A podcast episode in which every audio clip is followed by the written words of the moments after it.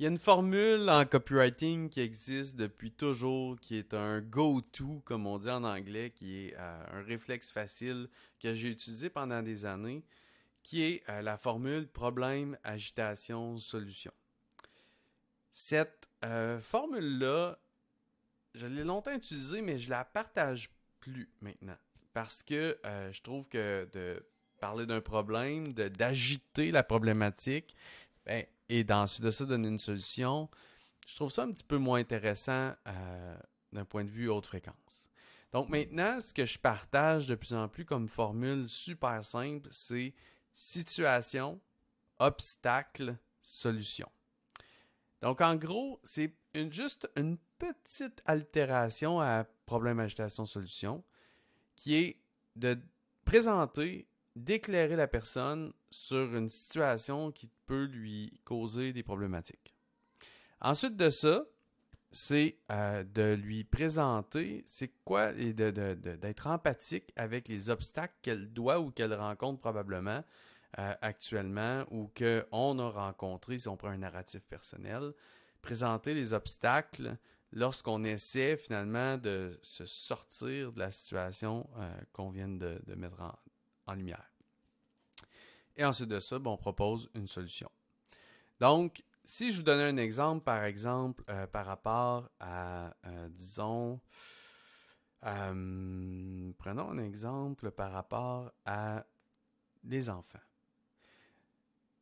Nos enfants sont tellement absorbés par la technologie et parfois on en perd un petit peu le contrôle on se demande si euh, on est en train de, leur causer des problématiques pour le futur ou si on leur laisse la technologie puis que c'est la bonne chose à faire parce que de toute façon, ils vont euh, un jour ou l'autre devoir vivre avec la technologie, gagner peut-être leur vie avec la technologie et s'ils ne savent pas l'utiliser, ils vont être en arrière. Donc ça, vous voyez, je viens de déposer la situation problématique, si on veut, par rapport aux enfants puis à la technologie.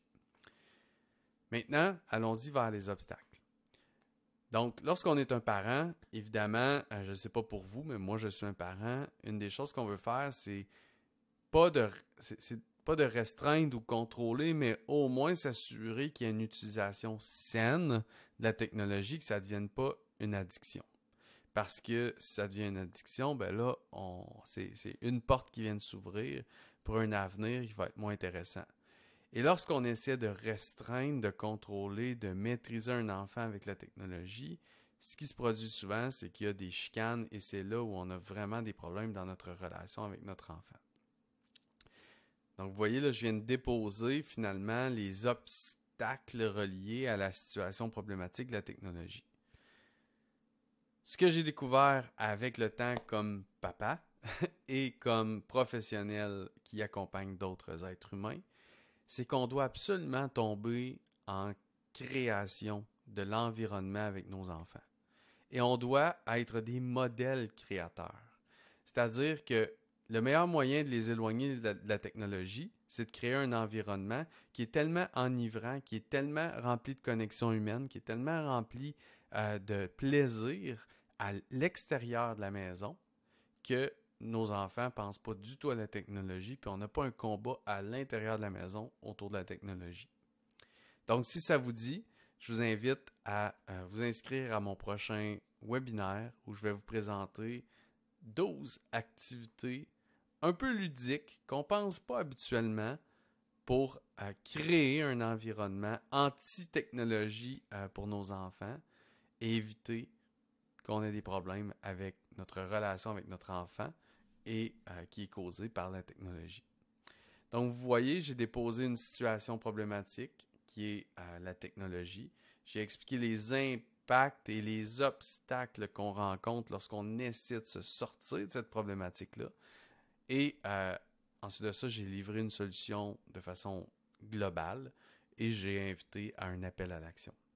Donc, en fait, c'est la situation, les obstacles, et la solution, puis vous comprendrez bien qu'avec la solution, il y a aussi une invitation à une prochaine étape la majorité du temps.